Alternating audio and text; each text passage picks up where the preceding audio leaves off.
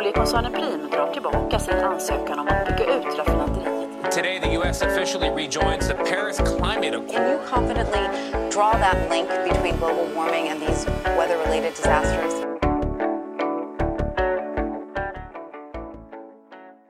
Du lyssnar på ett nytt avsnitt av eh, Planet och politik med mig, Lorentz Tovatt. Vi har faktiskt ett otroligt eh, spännande avsnitt framför oss, tror jag.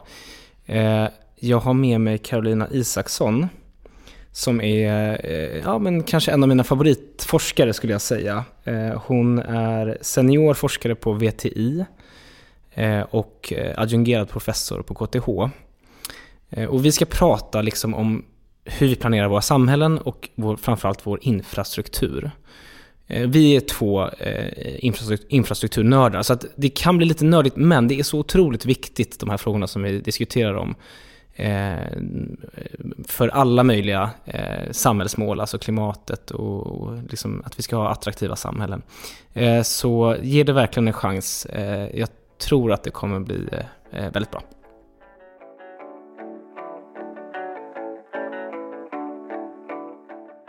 Då kör vi igång. Vi har lite spartansk fika här och lite kaffe. Och Carolina, du är här. Jag är jätteglad över det. Eh, eh, berätta först, du är på VTI och KTH, eller hur? Det stämmer. Jag, är, jag jobbar som seniorforskare på VTI, på en enhet som heter Mobilitet, aktörer, planering. Och så jobbar jag som adjungerad professor på KTH, urbana och regionala studier. Just det. Och väldigt brett kan man säga att det du har inriktat dig på är samhällsplanering, infrastrukturplanering och den typen av frågor. Ja, precis. Och det har jag forskat på i ungefär 20 års tid. Mm. Mm. Och det är det vi ska prata om idag. Eh, och eh, bland annat så har vi utgått från en antologi som du har varit redaktör för, eller hur? Precis, tillsammans med mina kollegor Linnea Eriksson och Jakob Witzell. Så satte vi ihop en antologi som heter På väg mot hållbar omställning? Frågetecken. Tillsammans med ett ganska stort gäng andra forskare i det här fältet. Och där har du också på ganska liknande tema skrivit en rapport för Naturvårdsverket, va? eller hur? Som handlar om klimatmålen och eh, deras påverkan på eh, infrastrukturplaneringen, eller hur? Ja, det stämmer. Den mm. blev färdig ganska nyligen mm. och var slutredovisningen för ett forskningsprojekt som Eh, vi har jobbat med några stycken personer under de senaste åren. Mm. Vi har tittat ganska noga på hur man, eh, ja, hur man eh, ska få med klimatmål i den långsiktiga infrastrukturplaneringen. Mm, just det. Vad spännande. Vi, eh, jag tänker vi kan, det är ju det här vi ska prata om, liksom, men vi kan väl börja lite brett och, och prata om eh, de trafikpolitiska målen som vi har i Sverige. Mm. Eh, vi ska komma in på klimatet. Eh, men innan vi pratar om just målen tänkte jag bara att vi kan prata lite om eh, den generella eh, omställningen av transportsektorn. Och där har man ju de här tre bena som man pratar om. Vilka är de? Ja, de tre benen. Ja. Det är ju, alltså förenklat kan man ju säga att det är bilen, bränslet, beteendet förstås. Mm. Men i formella politiska dokument så brukar man väl säga att det handlar om eh, vad brukar man säga nu då? Jo, man brukar säga att det är renare fordon. Mm. Effektivare fordon. Effektivare, Effektivare fordon, fordon, tack. Effektivare fordon, förnybara bränslen och ett mer transporteffektivt samhälle. Precis, precis. Mm. Och anledningen till att jag nämnde det, det är att um, vi ska fokusera på det sista här ganska mycket. Det är mm. lite det vi, vi ska prata om. Uh, och det beror ju dels på att det pratas ganska sällan om det tycker jag i den politiska debatten eller i samhällsdebatten. Men också att bilen och bränslet, där har vi kommit ganska långt på vägarna. Mm. Eh, så sent som idag, det här spelas in lite tidigare då eh, än vad ni lyssnar på det, eh, men så sent som idag så kom det nya siffror på att ja, laddbara fordon står för 53, 50, mm. 54 procent tror jag av, av mm. nybilsförsäljningen. Och reduktionsplikten har vi på plats och tvingar in förnybart.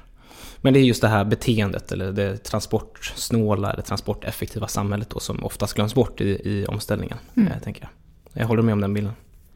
Ja, men absolut. Det är ju väldigt tydligt. Och man ska säga att det är ju såklart väldigt positivt att det går så framåt med eh, ja, allt fler elfordon, laddbara bilar och även liksom att bränslebytet är på god väg. Eller det hänger ihop såklart. Eh, så det är ju så och Däremot frågan om ett mer transportpolitiskt samhälle går det ju långsammare med och är ju också mer omdebatterat och liksom mm. en större konfliktpunkt kring. Ja, in, nu, inte just nu dock tänker jag, för nu håller ju alla partier på att prata om billigare bränslen och sådär. Men, men generellt eh, förstår jag exakt vad du menar, för att det handlar ju om att man ska liksom, vad ska man säga, planera om samhället i någon mån. Ja, och resa mindre. Mm. Mm. Mm. Yes. Vi återkommer till allt det där. Men om vi börjar, vi backar tillbaka och pratar om eh, våra transportpolitiska mål. Mm. Jag tror ganska få känner till dem ändå. Eh, det är liksom i, i, våra kretsar som man pratar mycket om dem, men det når, sällan ut. Vad, vad, har vi för transportpolitiska mål i, i Sverige? Har ja, de i huvudet ja, nu, eller? Har, ja, jag kan dem i huvudet i stort sett. Nej, men vi har ju ett övergripande transportpolitiskt mål som är att vi ha, ska ha ett samhällsekonomiskt effektivt och långsiktigt hållbart transportsystem, eller rättare sagt transportförsörjning mm. för medborgarna och näringslivet i Sverige. Och, och det är det övergripande, det är det övergripande, och det har riksdagen tagit, eller hur? Mm. Mm, precis, och det senaste tog man väl det var väl vid 2009? Ja, jag tror också det. Mm. mm. Och då var det egentligen bara en, en sorts uppdatering av en liknande, man hade en liknande målformulering tidigare. Det man har gjort är att man också har formulerat ett, ett eh, hänsynsmål och ett funktionsmål. Och funktionsmålet handlar ju om tillgänglighet och även jämställdhet. Och hänsynsmålet handlar ju om trafiksäkerhet, miljö och hälsa. Just det. Och i det där hänsynsmålet så ligger ju också klimatmålen. Precis, det här är ganska svårt att greppa alla de här målformuleringarna, men då kan vi säga att det första som du nämnde, det här med samhällsek nu ska vi se, samhällsekonomiskt effektiv och långsiktigt hållbar transportförsörjning. Eh, det kan man säga är väl eh, politikens vision mm. i någon mån. Mm. Och sen så har man två undermål som är funktion och hänsyn. Mm. Eh, och, och, det tog ett tag för mig att fatta vad de här målen var. Mm. Men, men om man ska förenkla det liksom, bortom det som du sa så kan man säga att funktionsmålet är ju i någon mån så här tillgänglighet, tillgänglighet, tillgänglighet. Alltså bygg infrastruktur så att människor får tillgänglighet till transporter. Eh, eller hur? Det kan man lite ja, förenklat. Ja, det skulle man lite förenklat kunna säga. Ja. Att så, I varje fall så tolkas det väl ganska ofta. Att det handlar om att, Precis. att eh, ja, säkerställa infrastruktur och att se till att man kan komma fram. Eh, ganska mycket fokus på bil brukar det bli i de diskussionerna. Mm. Men jo, i stora drag. Precis, mm. och då det här hänsynsmålet då som ska ligga bredvid. Det är mm. ju två, liksom, det, åtminstone påstås det att de ska vara jämnbördiga de här två målen. Mm. Det är där man då tar in allting som handlar om att, eller allting omkring snarare kan, kan man säga. Att okej, okay, vi ska ha det här transportsystemet men vi, ska, vi måste ta hänsyn till klimatmålen till exempel. Eller, mm. eller miljö och så vidare. Precis, så då är eh, det är de här målen. Eh, deras relation till varandra är ju lite intressant då, för att historiskt sett så har man pratat om att de ska vara jämnbördiga, eller hur? Absolut, det har man gjort. Och, ja. eh, men på sistone har man ju också sagt att tillgänglighet, om man ska nå klimatmålen så har man gjort en precisering då att givet att vi ska nå klimatmålen så innebär det att eh, funktionsmålet i huvudsak ska behöva nås inom hänsynsmålets ramar. Så man har gjort ett förtydligande på den punkten, för att när de har legat jämbördiga så har det liksom eh, blivit en del uppenbara liksom, spänningar mellan dem och då kanske man har liksom, ibland prioriterat funktionsmålet högre än hänsynsmålet och så vidare. Och det där tydliggörandet har ju varit efterfrågat ganska länge och nu kom ju det för, det var väl ett par år sedan, nu minns inte jag exakt, men det var väl i den... Jag tror att det var förra infrastrukturpropositionen som vi förhandlade in det faktiskt. Ja. Det var, ja. Och det har ju även... Men har det inte stått också i den klimatpolitiska handlingsplanen? Det tror jag absolut att det mm. gjorde. Mm. Ja. Jo, så det har ju kommit som ett tydliggörande. Mm. Så. Mm.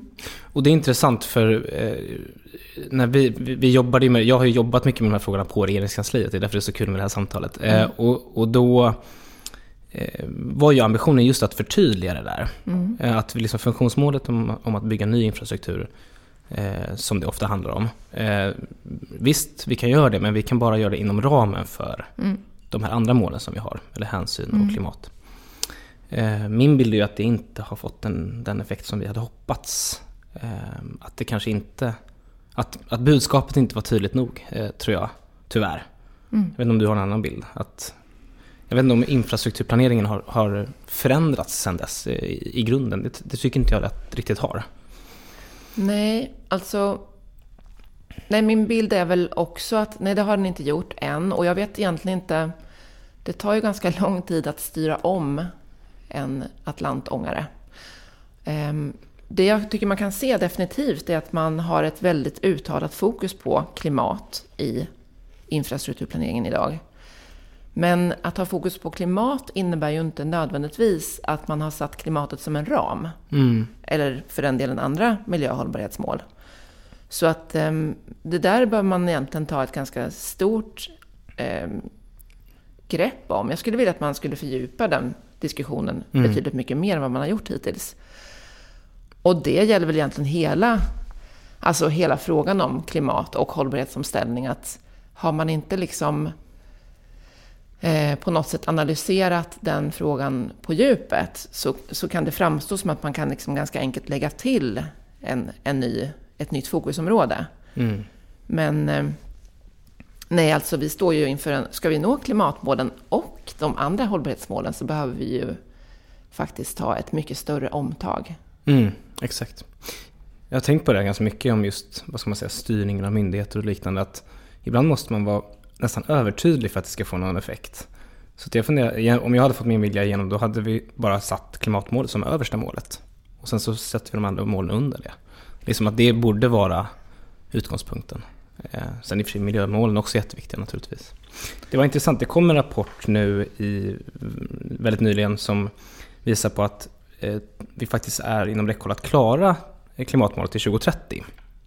Inte till 2045 men 2030 som Naturvårdsverket, Energimyndigheten och kanske var Trafikverket som släppte. Ja.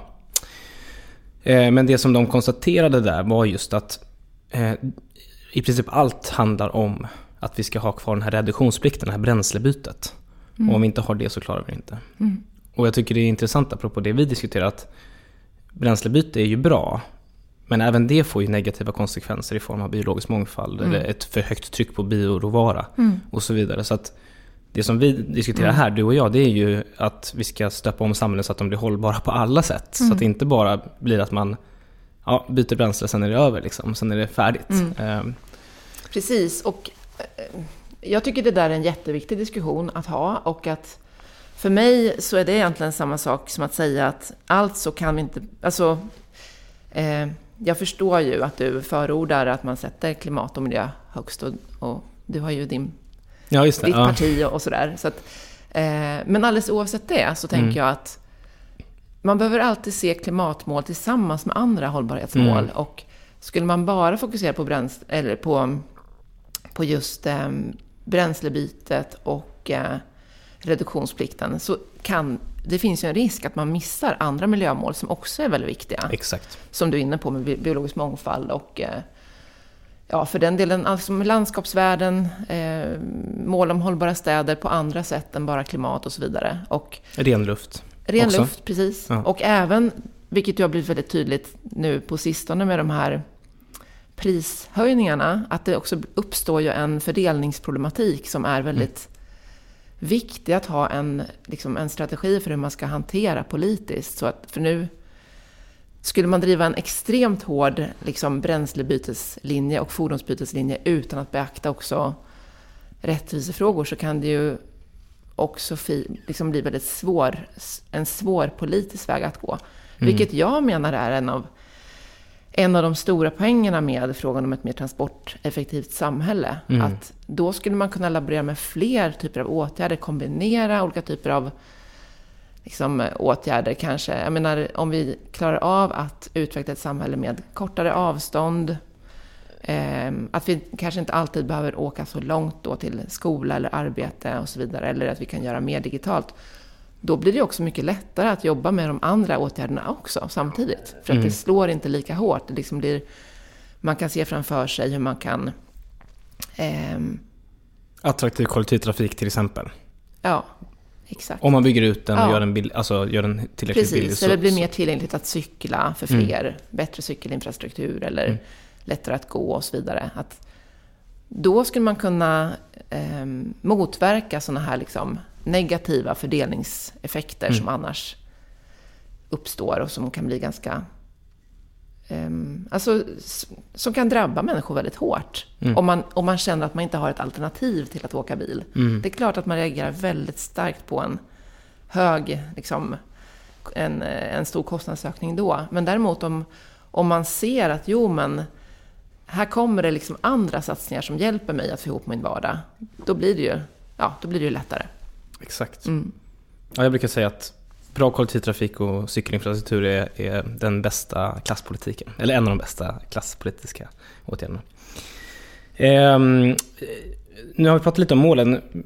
Du, vi, har pratat, vi har snackat lite om klimatmålen. Eh, du, det låter ändå på dig som att klimatmålen har fått en större och större betydelse i, om man tittar på de direktiven som kommer från regeringen till exempel. Mm. Då har ändå klimatmålen fått en större tyngd. Absolut. Det, ja. det har vi tittat på bland annat i, i den här rapporten som du nämnde inledningsvis. Och det är ju jättetydligt att särskilt sedan 2015, 2016 någonting och Pira, eh, Paris, ska jag säga, mm. Paris eh, avtalet så har ju de frågorna lyfts fram mycket, mycket mer.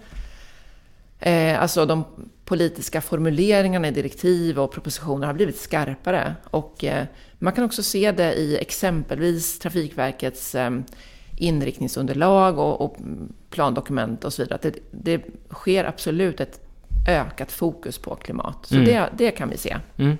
Mm. Ja, men det är ändå, det är ändå något, höll jag på att säga. Jag tänker att vi ska komma in eh, om ett tag på mer så här, vad, vad kan det transportsnåla samhället se ut eh, som?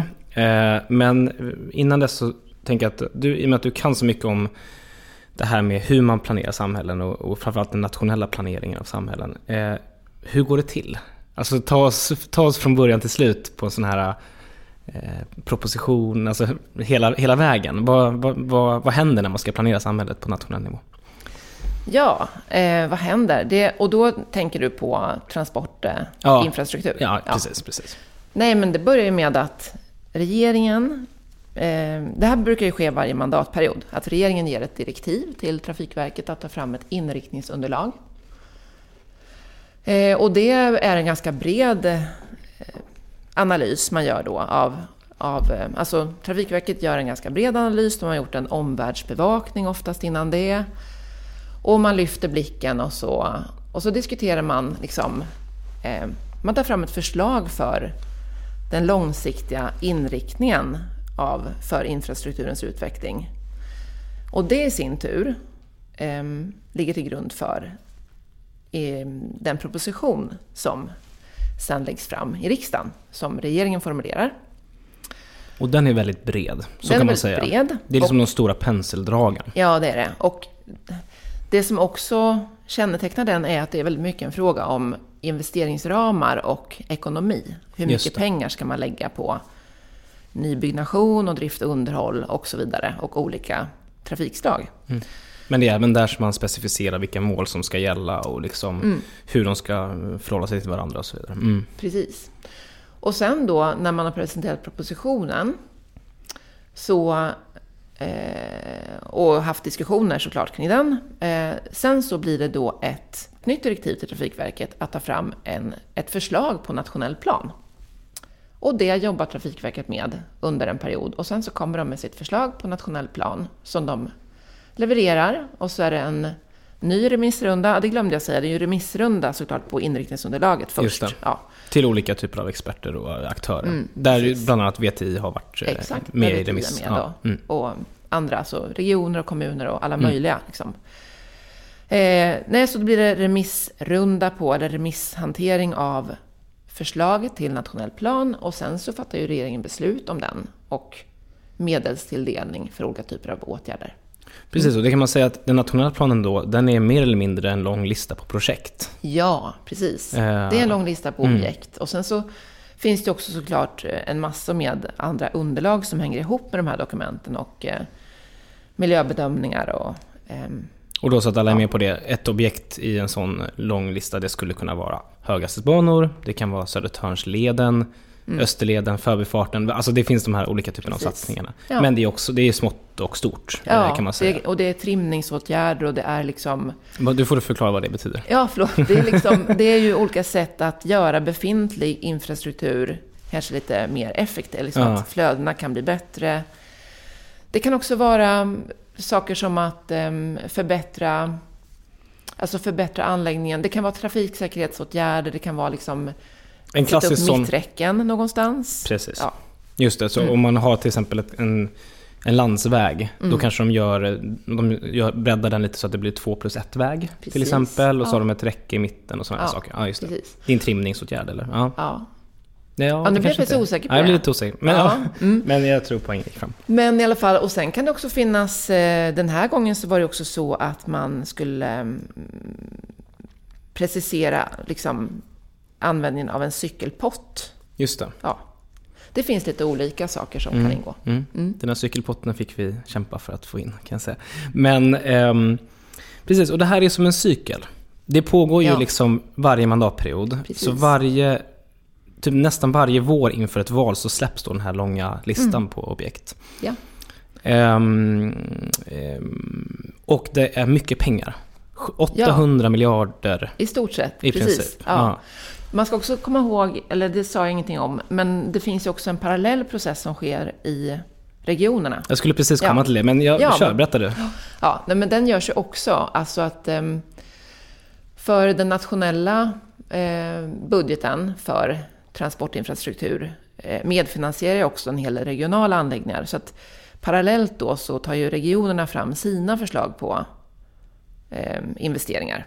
Vilka typer av objekt de vill satsa på? Ja, ja, precis. Och då samkör, alltså då, det går också in i den nationella planen. Och då kan det vara objekt också som samfinansieras av regionala aktörer och staten exempelvis. Så att det pågår också och hänger ihop med det här. Just det, precis. Mm. Um, om jag bara drar liksom lite mina egna tankar om, om hur, man, hur det brukar jobbas med de här planerna så, så det här är ju liksom, vad ska man säga? Det här, jag, vet inte, jag ska inte sätta i överkurs heller, men, men liksom, vi som har läst lite trafikhistoria och sådär, vi, vi, vi, känner ju till olika koncept om hur man ser på trafiken. Liksom. Och, eh, min bild av hur det ser ut idag, är både liksom om man tittar på regeringskansli med myndigheter och så vidare, så är det att eh, grunden för det här arbetet brukar ofta vara det traditionella som har dominerat slutet av 90, alltså, eller hälften av 90-talet, 1900-talet. Eh, nämligen att man liksom ser på infrastruktur eh, att på ett sätt som är att det är något som ska expandera hela tiden. Att det normala i vår värld det är att eh, infrastruktur måste växa för att möta ett behov. Mm. Och det här tog jag som en liten insegling då mm. till, till det som jag ville att vi skulle diskutera härnäst. Nämligen det här med när man pratar om vad ska man uppnå med de här investeringarna? Mm. Vi har ju de här målen, mm. men det finns ju andra saker eh, som, som ligger till grund för de här besluten. Mm. Eh, till exempel vilka prognoser man tar fram och hur man ser på samhällsekonomisk nytta och liknande. Mm. Eh, vi kan börja på det här med det här med prognoser. Eh, för att vi har pratat om mål väldigt mycket. Mm. Och, eh, ett sätt att jobba mot mål är att jobba med liksom målstyrning. Alltså mm. att man, man, man, man, tänker sig att vi har ett mål och det ska vi nå och så får vi helt enkelt backcasta till mm. idag. Man får titta på vad krävs för att vi når det målet. Mm. Men eh, jag tror du håller med mig om att när jag säger att det är inte riktigt så vi har jobbat historiskt och inte lika mycket, vi gör fortfarande inte det. Utan vi jobbar mycket med, baserat på liksom prognoser och eh, mm. eh, vad är skillnaden där? Vad, om du vill ja, fördjupa lite. Du, du kanske inte ens håller med mitt resonemang men eh, Jo, men det gör jag väl. Eh, alltså, det har ju... Ja, men så här skulle jag kunna börja. För det första så är det så att Trafikverket de, har liksom, de får i sin instruktion att de ska ta fram eh, trafikprognoser. Mm. Så det ingår liksom som en, som en, det är en given förutsättning. Eh, sen kan man ju fundera på, alltså... Ska jag bara säga vad ja. vi menar med prognoser? Alltså, ja. eh, en sak som Trafikverket gör bland annat, det är ju att de tar fram prognoser för hur de tror att trafikarbetet kommer utvecklas. Det vill säga, mm. hur kommer vi köra bil i framtiden? Till, ja. som för att ta ett exempel. Precis. Och då brukar de ofta tro att det kommer öka ganska mycket. Mm. Eh, och det är då en prognos. Ja, det är en så prognos. Att, vi, ja. Sen det, det jag skulle vilja flika in att egentligen, alltså, det finns ju massor med olika sätt att göra scenarier. Så. Mm. Eh, prognoser gör man ju för att man vill ha en rimlig gissning om framtiden. Och det är ju väldigt, det är väl därför som, som det också ingår i Trafikverkets instruktion att, att ta fram prognoser för att det är klart att man vill ha en gissning som gör, rör vad tror vi kommer hända liksom, utifrån det vi vet idag och vad vi vet om hur sambanden har sett ut historiskt. Hur har liksom trafiken brukat öka när ekonomin har utvecklats på ett visst sätt eller, ja, och så vidare. Så att, och det, det är ju ofta så man, alltså de trafikprognoser man tar fram idag, som framförallt den som kallas basprognos eller mm. referensscenario mm. Mm. i Trafikverkets planering. Den grundar sig i historiska samband och vad vi har sett tidigare. Vad har vi lärt oss av historien om hur trafiken brukar växa om till exempel befolkningen växer och ekonomin växer. Mm. Då, då, då, tänker man att då kommer också eh, bilåkandet att växa? Ja, mm. precis. Och det har ju historiskt varit så.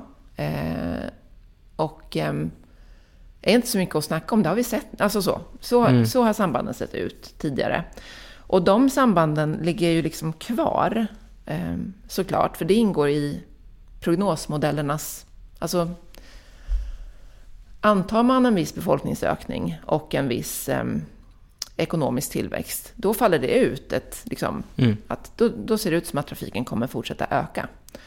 Sen har man väl i och för sig också sett att prognoserna brukar ligga lite, alltså de gissningar man har haft har ofta legat lite högre än vad, som, vad det faktiskt har blivit. Det finns. Liksom, Åtminstone de senaste 20 åren, eller ja. hur? För där har vi sett en avmattning. Precis. I den, I den faktiska trafikutvecklingen. Ja, mm. precis. Och det ska man också ha med sig. Sen här någonstans så finns, blir det ju en väldigt intressant fråga. För att om vi befinner oss nu i en situation i samhället där vi ser att den volym på trafikökning som vi haft historiskt, den är liksom inte hållbar. Mm. Eh, med en sån ökning av trafiken framgent så blir det helt enkelt väldigt svårt att nå både klimatmål och andra hållbarhetsmål. Eh, då uppstår ju en diskussion givetvis eh, som handlar om ungefär det som du börjar med att säga. Mm. Liksom att om vi då ser att de mål vi har formulerat och bestämt oss för, både internationellt och nationellt, egentligen förutsätter att trafiken inte ökar så här mycket. Mm. Vad gör vi då om det blir en, en eh, väldigt stor skillnad mellan det som referensscenariot säger å ena sidan och dit vi samtidigt politiskt sett, eller politi alltså i bred politisk enhet, eh, i stort sett alla partier har ju varit med om att formulera de klimatpolitiska, alltså det klimatpolitiska ramverket till mm. exempel. Om vi ser att det är en jättestor skillnad däremellan, vad gör vi då? Och det är väl någonstans där vi står idag och behöver, skulle jag säga, bredare scenariometoder för mm. att utforska liksom, flera möjliga sätt att skapa tillgänglighet inom ramen för klimat och hållbarhetsmål.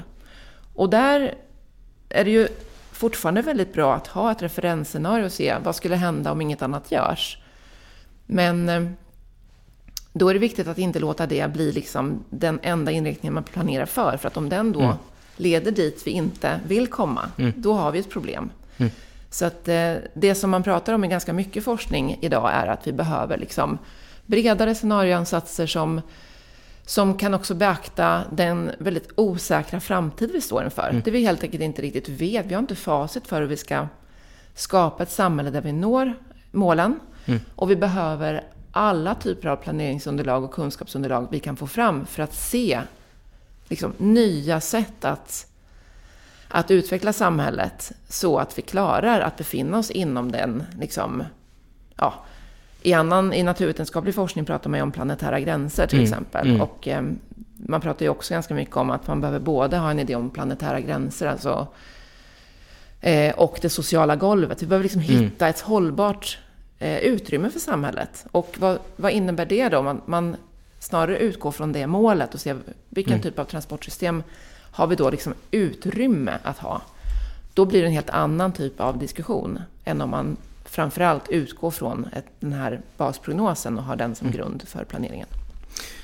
Och utöver det så är det ju så himla spännande att det blir ju rundgång i resonemangen till slut också på ett sätt. Eh, om man tittar, först bara, det slog mig nu när du pratade att eh, liksom, framtiden är osäker och mm. bara för att titta på dagens situation i Stockholm mm. så har vi ju liksom motiverat, alltså de som har velat bygga de här stora motorvägarna har ju motiverat det mycket ibland med, med befolkningstillväxt. Nu är vi inte där.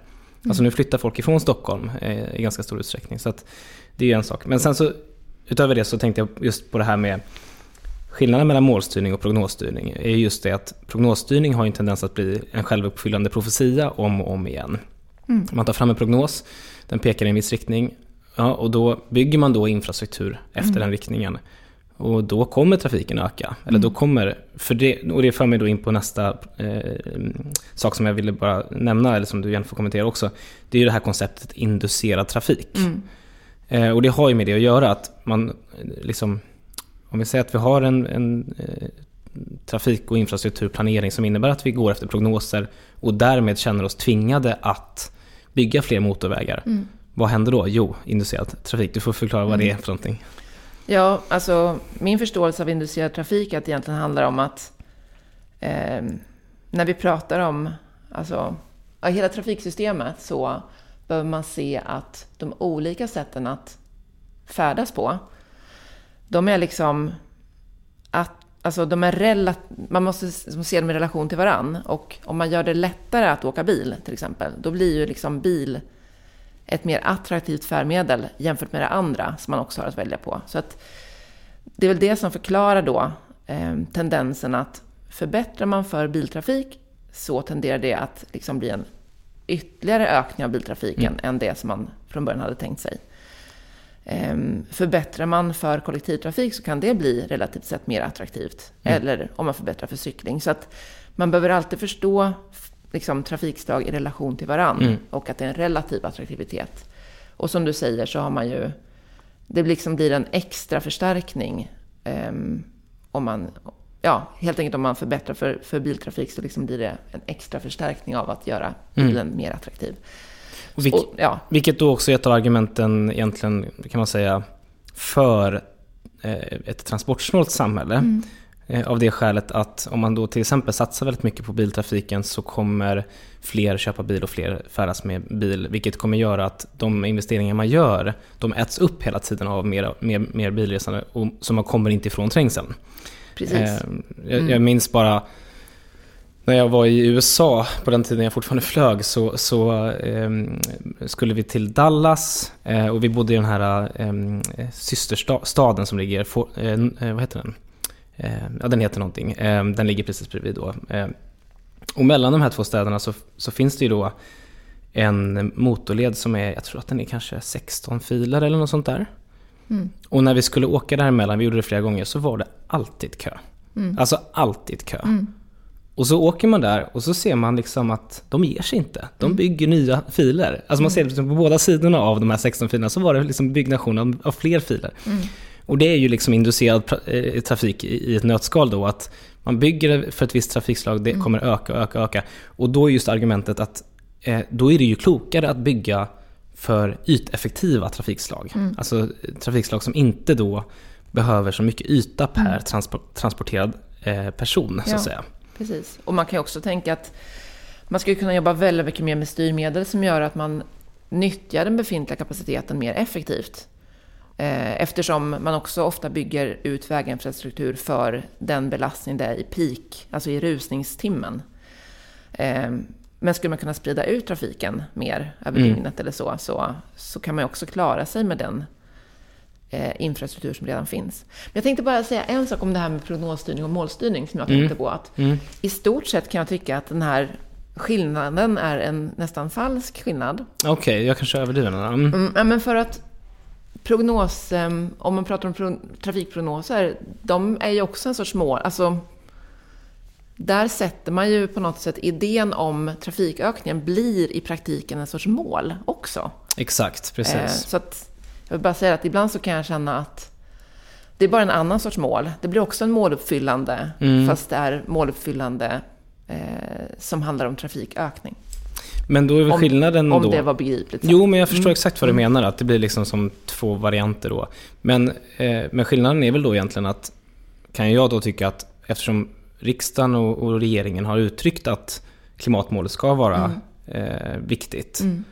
Man har ju dock inte uttryckt vi ska öka biltrafiken med 40 mm. eh, och ändå är, har det en effekt på planeringen. Mm. Så tycker jag att det blir lite konstigt i, i makt eller ansvarsutkrävandet av myndigheterna till exempel. Då. Jag eh, förstår vad att... du menar. Mm. Och grejen är så här, att det där är, jag tycker också att det är väldigt intressant för att det är också något vi har tittat på i det här forskningsprojektet, att eh, det finns ju väldigt många antaganden man gör också av att eh, trafiken alltid kommer att öka och så vidare. Och som du pekar på så har vi sett att historiskt sett så har det också funnits variationer och, mm. och liksom, eh, vi har också lärt oss att det går att dämpa ökningen, det går att liksom jobba med andra åtgärder och eh, så att det är väldigt viktigt tror jag att vara medveten om att man bygger in väldigt mycket antaganden i planeringen mm. om man bara tar det för givet. Och eh, politik handlar ju om att förändra samhället och eh, det, det, skulle finnas otroligt mycket intressant politiskt från olika mm. Ideologiska perspektiv att diskutera om man liksom Eh, istället, alltså, om, man, om man framförallt skulle ta det mer som ett så här, okej, okay, så här blir det om vi inte gör någonting alls. Men hur kan vi då använda det här som en, som en utgångspunkt för att diskutera vad kan vi göra istället? Mm, mm, och det är mm. det jag tycker, det är väldigt fascinerande att det inte görs i högre grad. Nej, för det skulle finnas otroligt mycket intressanta idéer om, om liksom städers utveckling, om regioners utveckling. Som kanske skulle vara mycket bättre om man, om man mer ja, Mm. Man kan ha ett jätteviktigt eh, avstamp för en idéutveckling. Hur kan vi göra istället? Mm. Så att ibland kan jag tänka så här, men gud vad mycket missade chanser att diskutera andra sätt att, att utveckla samhället på. Och mm. att det är synd, för det finns en otroligt viktig, tror jag, liksom, politisk energi i den frågan. Mm. Som man idag liksom lite missar om man, om man mer bara säger, ja men så här blir det och eh, då ska vi bygga så att vi Mm. Eller då ska vi liksom ut, planera eh, infrastrukturen så att, eh, så att vi möter det behovet. Inte minst ja. nu tänker jag kopplat till digitalisering och att vi har lärt oss att ha möten på distans och sådana ja, där saker. Precis. Och då eh. brukar det sägas att men det är bara en parentes. Alltså det blir ju bara en parentes om vi låter den bara bli en parentes. Mm. Vi har ju massor med möjligheter att också lika gärna ta fasta på att okej, okay, det här funkar i varje fall för delar av befolkningen då kan vi nyttja det nu på ett smart mm. sätt. Um, ja, eller nu med, med um, om vi behöver minska energianvändningen mm. mycket snabbare än vad vi kanske hade trott och tänkt oss på grund av att vi inte vill vara beroende av rysk olja och gas eh, i EU som helhet och inte heller i Sverige. Det är inte så, så stor andel förvisso, men vi har ju några procent från mm. Ryssland. Mm. Alltså att det är också en sån här impuls för förändring och att vi kan liksom fundera på helt enkelt andra sätt att skapa tillgänglighet på än att det behöver vara med transport mm. enbart. Mm. Mm. Det är inte bara mål eh, och prognoser som styr utan det är även eh, samhällsekonomiska modeller. Jag tänker vi ska säga någonting litet om det, för det är, det är en sån här liksom, lite dold eh, grej som inte heller många känner till eh, nödvändigtvis. Men det som myndigheterna gör är ju bland annat att de sitter och tittar och räknar på de här projekten eh, som de ska föreslå till regeringen. Eh, och då använder de sig av olika modeller för att räkna på den samhällsekonomiska nyttan. Eh, och här, det här också ändå i, vad ska man säga, i våra kretsar, i akademiska kretsar så finns det ju ganska mycket debatt om hur man gör detta. Mm. Vad, vad, vad, vad, har du att säga om, om, om det arbete som, som bedrivs på det området? Ja... Um... Om du först försöker förklara också, det är, det är väldigt komplext, men om du, om du kan förklara grunderna för hur man räknar. Alltså i grunden om man tänker sig, det finns ju såklart många sätt att räkna samhällsekonomisk eh, nytta, nytta mm. på, mm. eller så. Men, och, men den, den modell som dominerar idag i svensk eh, transportplanering är ju en typ av cost-benefit, alltså det är kostnadsnyttoanalys. Mm. Och det som jag tycker är intressant framförallt med dem att fundera över, det är ju liksom hur man värderar olika typer av eh, åtgärder när det gäller transport, eh, ja, transportinfrastruktur till exempel. Och då vill man ju liksom överföra, man vill ju liksom rä kunna räkna om i ekonomiska mått då vad en viss åtgärd är värd så att säga och hur mycket den kostar och, och hur mycket nytta den ger. Och i transport, alltså i infrastrukturplaneringssammanhang så, så handlar det ganska mycket om restidsvinster. Eh. Som ett exempel på hur man då får fram nyttan med olika åtgärder. Eh, och det där är intressant för att, och det är generellt, jag har ju jättemånga kunniga kollegor på VTI som jobbar mycket mer med detta. Men jag, alltså, jag jobbar ju inte med det själv, men mm. Det dyker ju upp som en väldigt viktig fråga när man tittar på de här planeringssammanhangen. Vad, förklarar restidsvinst här? Alltså, ja. Det man gör är att man egentligen tar en, eh, eh, vad ska man säga, någon som pendlar till sitt jobb. Och mm. så jämför man, om vi genomför en åtgärd, mm. kommer den här personen få tre eh, minuters kortare pendlingstid. Ja. Och så har man ett värde på de tre minuterna, eller hur? Ja, precis. Det, det har ganska stor utslag ja. i de här nyttomodellerna. Ja, precis. Och då finns det liksom, det har pågått under lång tid, liksom, eh, arbete med de här tidsvärdena. Eh, för att sätta dem på ett, på ett bra sätt. Men, det, men det är också en, liksom, eh, det är också något som diskuteras ganska mycket i hela transportplaneringsfältet idag, att de, tid, alltså de värden vi har satt är liksom, de bygger på ganska gamla analyser idag. Mm. Alltså det gjordes en del, det var ju på typ så här, det är väl bortåt 15 år sedan nu som man gjorde de analyserna som ligger till grund för de tidsvärden man har som man tillämpar idag. Och väldigt mycket har ändrats i samhället sedan dess. Exempelvis hur vi kan använda vår restid till annat än att bara sitta liksom i bilen och inte... Alltså nu kan man ju... Man kan ringa i bilen, det kanske man kunde även då, men nu gör man det nog i mycket högre grad och man kan... Ja, oavsett vilket färdmedel så kan man använda restiden på andra sätt idag. Mm. Um, så att dels är de föråldrade mm. och det, det, det finns en stor medvetenhet om det. Så. Men det också, finns en problematik som man brukar återkomma till i den svenska transportplaneringen och det är att man också har satt ganska olika värden för olika typer av resor. Exakt. Så att en genomsnittlig restidsvinst för bil, för, för en bilist, den, den får helt enkelt ett, ett högre värde. Eller mm. eh, en, en restidsvinst för en, låt säga en, en genomsnittlig bussresenär. Mm. Eller tåg för Eller tågresenär. Mm. Och sen är det skillnader om det är en lång tågresa eller en kort eller en lång eller kort bussresa och så vidare. Eh, men, men som sagt, den där skillnaden gör ju att det slår väldigt olika. Så att en, en, restids, en restidsvinst för många bilister slår igenom mycket mer. Eh, den får helt enkelt en högre nytta än samma restidsvinst för, en, ja, för lika många kollektivtrafikresenärer. Mm. Och det där är också lite intressant för att det finns en kritisk diskussion i forskningen om dels vad som händer när man ber folk svara på den typen av frågor. Hur mycket skulle liksom, vad, vad sätter du för värde på en, en, eh, om det skulle komma si och så många minuter fortare fram för en resa? Eh, att då försätter du också människor i en liksom, någon sorts konsumentlogik mm. som gör att du blir mer medveten om kostnader och, och förluster och sådär. Eh, men sannolikt så påverkas det också av hur du, hur du generellt värderar saker och värderar mm. din tid och så. Så att det kan finnas dels en bias för att höginkomsttagare sätter liksom en högre, Precis. ett högre tidsvärde. Och de kör ofta bil. Mm. Och de mm. kör ofta bil. Mm. Eh, och även om det ju är så att de har satt ett högre värde så kan man ju fundera på, men vill vi ha det så i samhället? Mm. Liksom är det, en, mm. det blir helt enkelt en, en, eh, en skevhet som byggs in. Som kan vara liksom, man kan tycka olika om den beroende på ideologi och värdering och så vidare. Ehm, men sen är det ju en annan sak och det är ju att när du har försatt, försatt människor i den här konsumtions, eller konsumentlogiken. Men vad skulle hända om du istället ställer frågan på ett annat sätt? Du skulle kunna fråga hur mycket är det värt för dig att komma fram så här mycket snabbare? Um, givet att det också får en sån här påverkan på miljön, mm. eller givet att det också får eh, ja, Påverkan på eh, liksom, trafiksäkerhet eller... Dåliga stadsmiljöer? Eller, ja, ja, då får du andra svar. Så att mm. man behöver vara medveten om att de här metoderna man använt är ju inte neutrala heller. Så att det där tycker jag är en jätteviktig sak mm. att fundera på för framtidens transportpolitiska beslut. Att, att faktiskt titta på de antaganden man har gjort och hur de kan få ganska stort, liksom, mm. eh, stor konsekvens för mm. eh, de nyttanalyser man gör.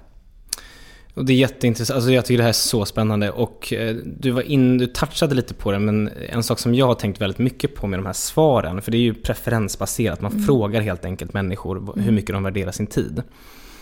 Det, det som du var inne på, att det kan ju ha att göra lite med till exempel om du om du uppfattar att du har ett eh, jobb som ger dig väldigt mycket pengar, mm. då vill du snabbt till jobbet. Mm. Och, och den, den, typen av preferenser kan slå igenom i, i den här typen av mm. eh, undersökningar. Eh, men det finns en annan aspekt som jag tycker få inte har fattat. Och jag, tror, jag är inte ens säker på att de som har tagit fram de här modellerna ens har förstått det. Och det är ju att om du jämför en bilist med en, eh, till exempel en tågresenär. Så har du en situation där bilisten förvisso, som du säger, kan kanske ringa ett samtal på väg till jobbet. Men bilisten kan ju inte sitta med sin dator och jobba. Mm på väg till jobbet. Utan sitter oftast i en ganska tråkig miljö. Det är kö, det är frustration, det är dålig luft kanske till och med och så vidare. Eh, Medan den som tar tåget kan jobba, mm. sitta med datorn, kan ta samtal och så vidare. Och sitter ganska, ganska gött liksom där och kan ta en kaffe och så vidare. Mm. Och det där, jag tror helt enkelt att det är ganska många av de här bilisterna som helt enkelt eh, värderar sin tid högre för att de helt enkelt avskyr den tiden de har till jobbet. Mm. Medan de som tar tåget kanske tycker att det är ganska okej. Okay. Och, och där har vi också en skevhet, eller snarare så här, det är ju naturligt att det är så. Mm. Men ändå gör då många planerare analysen att oj, då måste vi fokusera på bilistens tid. Mm. Istället för att tänka, ja men om vi flyttar bilisten till tåg. Då får den personen en, en, mycket bättre resa till jobbet och kanske kan tjäna tid på, på, på kuppen. Mm. Så den där skevheten, jag är inte säker på att folk har grepp Eller håller du, du kanske inte håller med om det? Jag, ja, men jag sitter och tänker, för att det man brukar prata om är ju att det där höga tidsvärdet också har att göra med att det är en större, liksom, restidsuppoffring för bilisten. Så det, finns, det finns också en diskussion om det. Och eh, jag har förstått att det är liksom lite därför också man har satt ett högre värde mm. för just mm. bilisten i det fallet. För att helt, ja, av exakt den anledningen som mm. du, du, säger. Men jag, jag, tycker också att det är intressant att, som du gör, vända på det. För att bara för att, en, att man kan hålla med om att en stor uppoffring. Sen är det ju förvisso så också att i all kollektivtrafik kan du inte heller sitta med din... Nej, såklart. Eh, jag har stått och trängts på en buss ganska många gånger också mm. och känt att den tiden var faktiskt en ganska stor Nej, uppoffring ja. även för mig.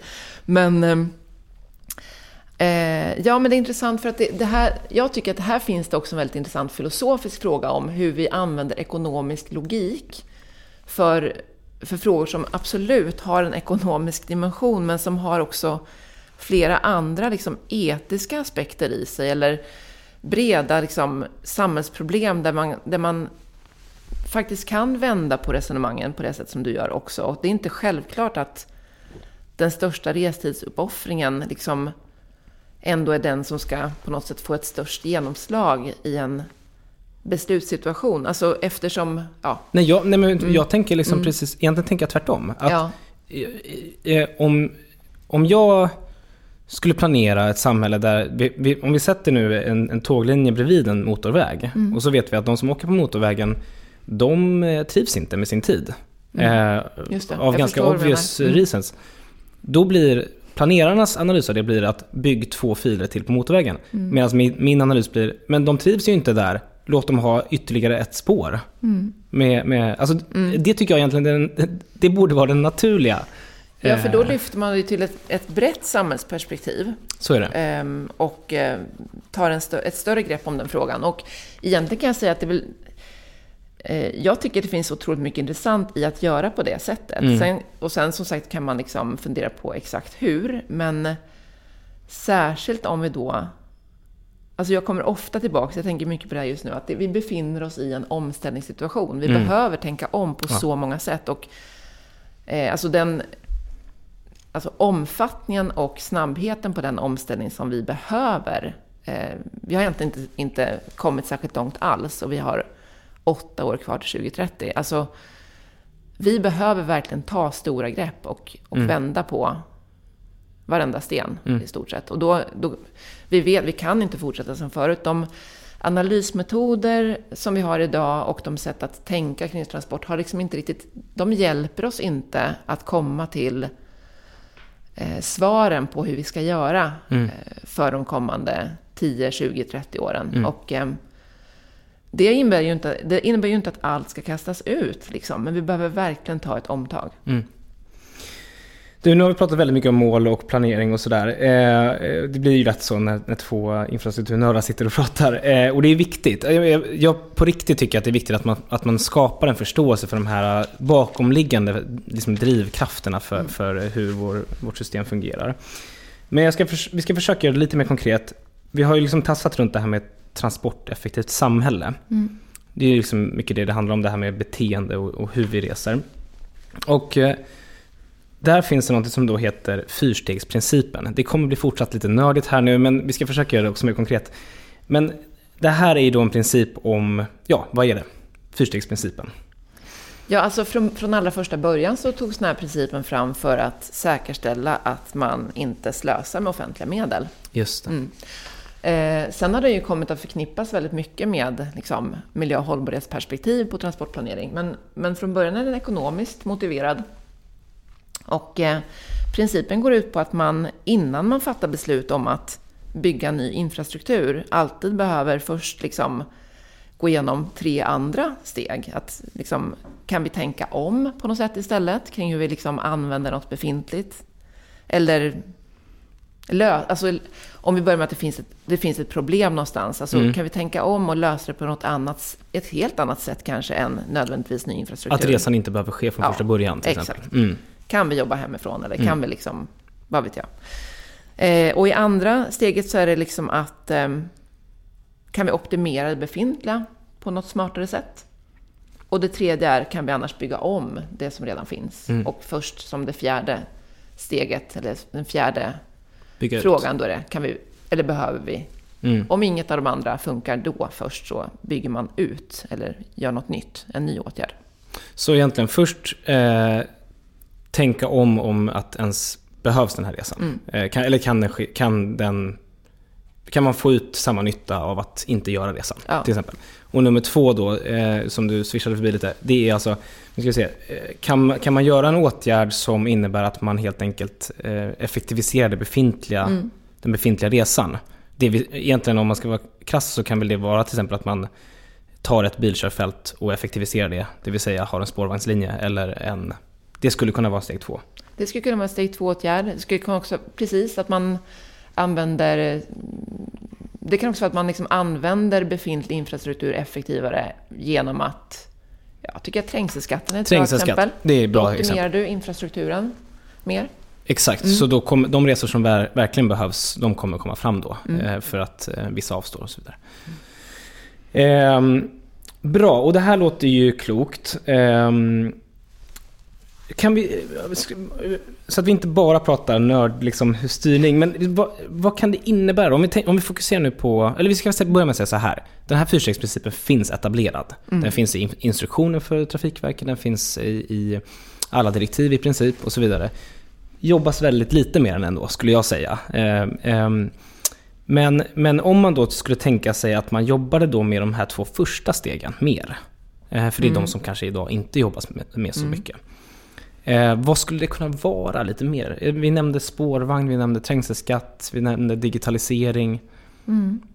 Eh, alltså i grund och botten, när jag brukar prata om de här frågorna så, så pratar jag om att det är inte bara klimat naturligtvis, utan det är alla de här andra hållbarhetsfrågorna. Mm. Och ofta är det ju fråga om liksom mer attraktiva miljöer. Ja, precis. Att det ska vara lätt att gå till förskolan till exempel. Ja. ja. Eh, och eh, medan om man då tänker enligt steg fyra, Mm. Så bygger man in strukturer som gör att föräldrar kommer känna sig tvingade att ta bilen till förskolan. Mm. Alltså bara för att ta ett exempel. Mm. Men just, just, det är ju ganska mycket en kommunal fråga det här med hur man planerar liksom, mm. gatuutrymmet och liksom, vilka typer av transportsätt som, mm. som premieras. Precis. Eh, ja, vad det skulle kunna handla om. Ja, ja men ja. precis. Det... Nej, men jag tycker det, det, kan handla om ungefär det du nämner. Och, mm. Men jag tror att det som om man vill att fyrstegsprincipen ska få mer genomslag. Jag uppfattar att svårigheten är att man så lätt ändå liksom kör in på den här idén om att det alltid, ja men vi behöver bygga en ny väg. Eller vi behöver... Expansivt, ja. Eh, och eh, jag tror att ska man liksom lyckas jobba mer utifrån den devisen, då behöver man, man behöver börja mer förutsättningslöst. Mm.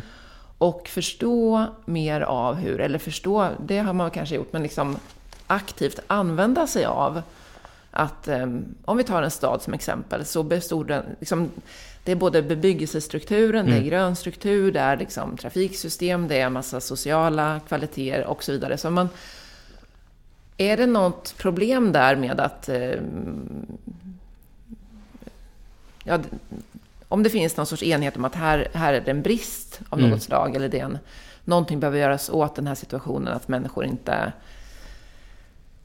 kommer fram till, eller liksom har tillgång till eh, matvaruaffär eller ja, Mm. Vad, vad, ska vi ta för konkret exempel annars? Ja, men jag, jag, tänkte på ett eh, som faktiskt kopplar an till det här med expansiv. Eh, mm. Det här, och det är ju liksom hur man motiverar stora vägar. Man, man, man pratar mm. om dem ofta som eh, förbifarter. Mm. Eller eh, eh att man en förbindelse ja. eller en, en länk. Ja. Och det man ofta menar då är ju till exempel att man ska kunna ta jobb som är längre bort. Ja. Det här med regionförstoring och så vidare. Mm. Och det skulle kunna vara en sån konkret grej. Precis. Och då tänker man, okej, okay, nu vill vi att fler ska kunna åka den här sträckan.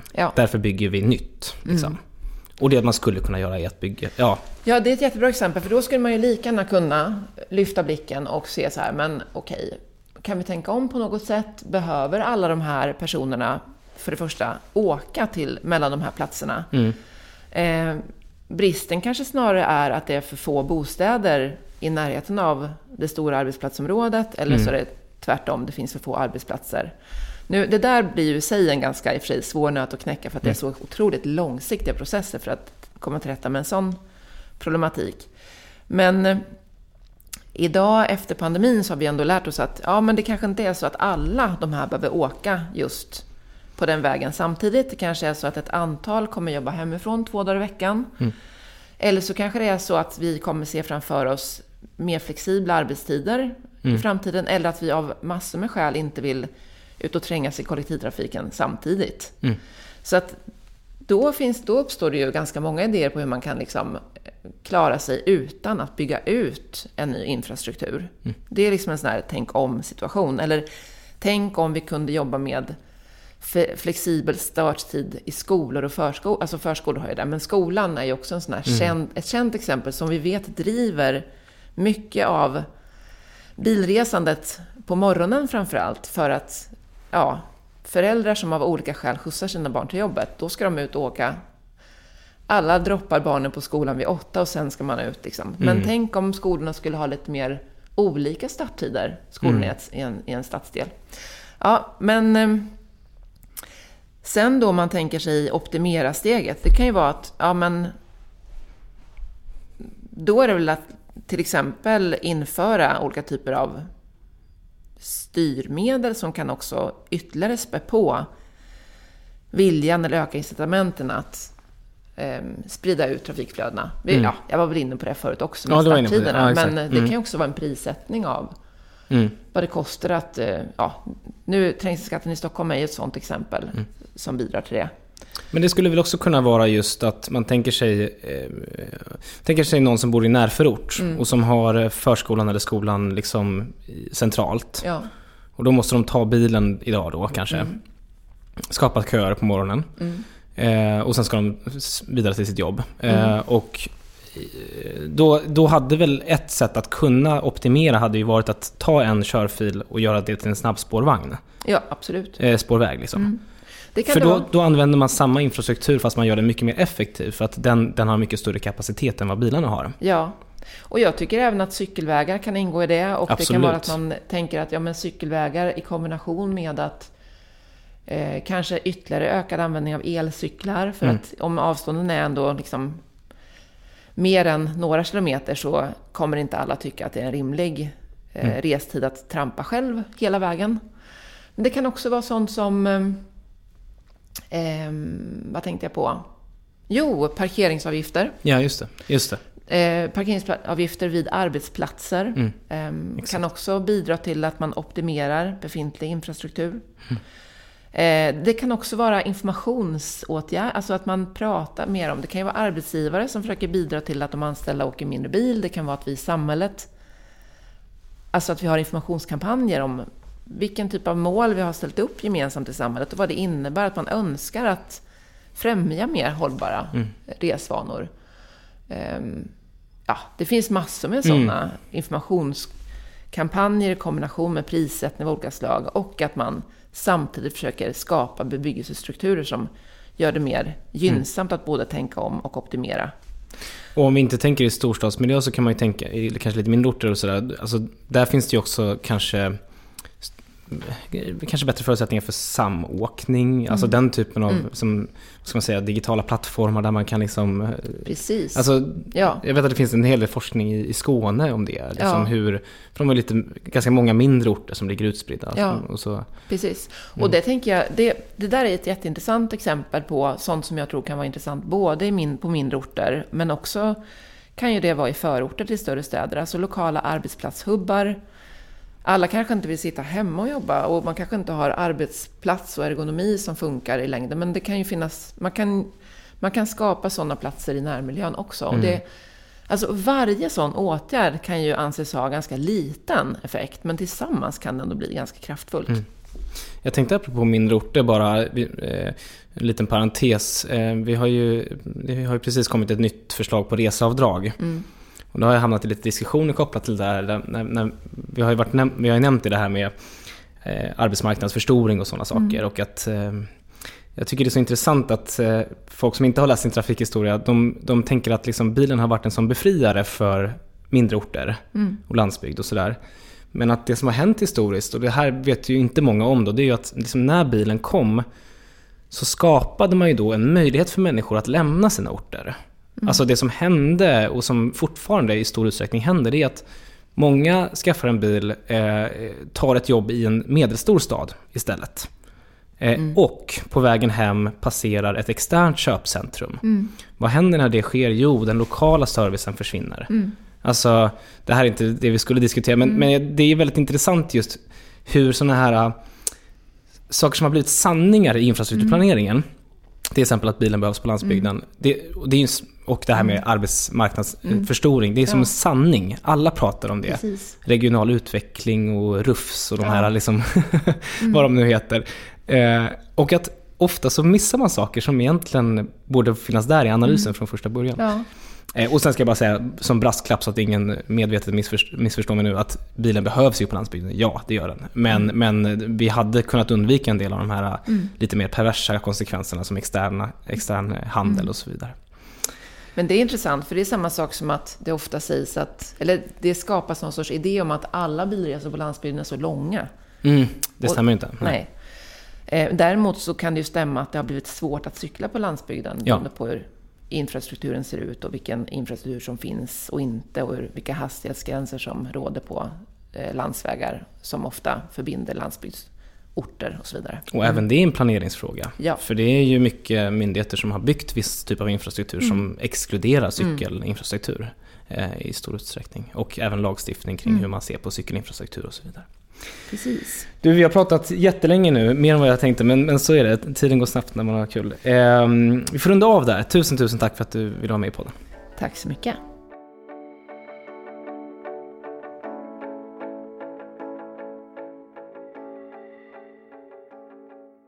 Tack snälla för att du har lyssnat på det här avsnittet av Planet och politik. Eh, den här antologin som vi pratade om, som vi delvis utgick från, den heter alltså på väg mot hållbar omställning? Frågetecken.